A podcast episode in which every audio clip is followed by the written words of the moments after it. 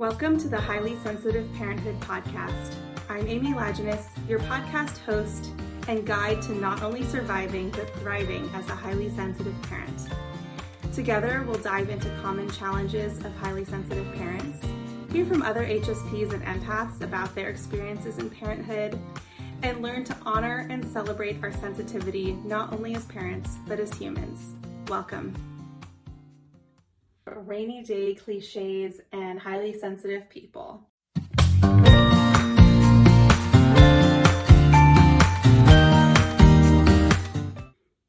Hey there, I'm Amy Lajeunesse, the founder and creator of HighlySensitiveParenthood.com, a resource center and website for highly sensitive and empathic parents.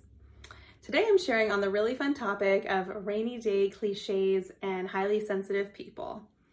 So I'm here in San Diego um, at the beginning of fall. It's a beautiful time of year here. It's just starting to get cooler. Um, we're starting to get a little more rain, and it's just such a lovely time um, to spend outside, even to go to the beaches. Wink, wink. It's a gorgeous time to go. All the tourists have left, and it's still plenty warm, but not too hot. So, um, if you're ever in San Diego in September or October, hit up the beach. It's amazing. Um, but let me get back on topic here. So, many of us highly sensitive people um, really relish the opportunity that a change in season or even a change in weather offers us. Um, to me, it's an invitation to uh, change the pace of our life a little bit, to maybe hunker down and cuddle up with um, a good book um, or with our kiddos.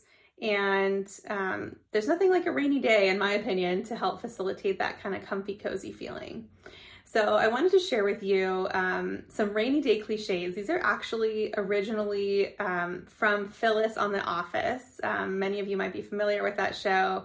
Um, and I'm actually adapting this from a blog that became weirdly popular that I wrote on my um, my therapy website, uh, innernaturetherapy.com. So this is an adaptation of that. I just think it's a really fun topic. So I remember an episode in The Office, the TV show The Office, the US version, in which the staff members bet on how many rainy day cliches Phyllis would use one day. Um, so there's she spoiler alert she uses six. There's uh, six different cliches that she uses about rainy days and i'll list them off here and then we'll talk about them the first is it's raining cats and dogs out there. Holy moly. Number two nobody knows how to drive in the rain Number three, the roads are actually slickest in the first half hour. Number four, the plants are going to love this. Number five, I actually sleep better when it's raining. And number six, this weather makes me want to stay at home with a good book. Um, I am admittedly guilty using a lot of these rainy day cliches, and I am guessing you've used one or two yourself. Um, the couple that really resonate with me the first is actually sleep better when it's raining. And to me, this opens up some really interesting ideas about how the weather and our environment impact our mental health and our physical health too. Um, rain to me is a really sensory experience, right? We, um, if you imagine yourself walking outside and it's raining, it touches all of your senses, right? We see it. We see kind of the the colors become more vibrant. We see the um, the rain falling. Um, we see the clouds changing colors. We feel it. If we feel it on our skin, we feel the cool air. We feel the um, the the wetness of the rain. We smell it a lot of the time. There's that petrichor smell, like the the rain on like wet concrete. Um, it's a really unique smell, or we might smell the green of the plants. Um, I suppose we could taste it if we wanted to, but uh, most of us don't. Um, and we, we hear it right? We can hear the, that sort of soothing drumbeat of rain coming down. So it's a very very sensory experience. And most of the time for many of us it's a pleasant experience. It slows us down. It gets us mindful about our environment and how we're feeling in our own bodies. Um, so it's it can be very pleasant. Um, it, it can be kind of a meditative state for many of us and, and help helping us to reconnect with our bodies and the world around us. Um, as highly sensitive people, we we get kind of a that that's even turned up. Our senses are even turned up a little bit more. So um, we might get to experience that on a on a kind of a higher plane or a, a new level versus people who are less sensitive. Um, so the sixth phrase that she says is, "This weather makes me want to stay at home, curled up with a good book." Um, I am right there with Phyllis. I love rain. Um, if I'm not too busy, it gives me the invitation to kind of stay at home and at least grab a little bit of time, curled up in a blanket with a good book, maybe a mug of tea or coffee, um, and just being cozy, um, relaxing, being present.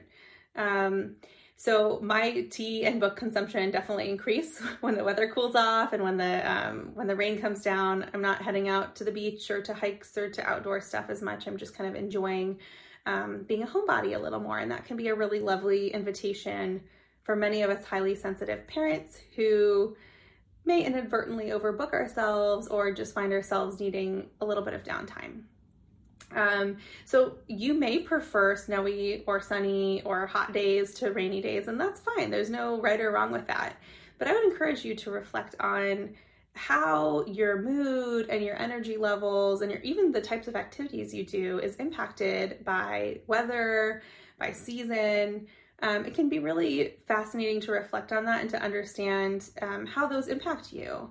Um, because at least to me, that that information is is always a benefit, right? It helps us to maybe seek out um, a a place of residence where the seasons really work with well with our moods. It might help us to really take advantage of um, if you like me love rainy days to really fully give yourself permission to relax when there's a maybe not every single rainy day but when you can to find some downtime on a rainy day and just really relish that experience um, and as a highly sensitive parent, you might also notice how your children or your child is impacted by different seasons or environmental factors. Um, there's some like fledgling research on how people are impacted on, by climate and by um, different weather patterns. Um, in fact, recently, New York Times came out with a, an article on how mental health is impacted by heat and heat waves. And I found that very striking. Um, anecdotally, I've seen people's mental health be more challenged in uh, hot weather.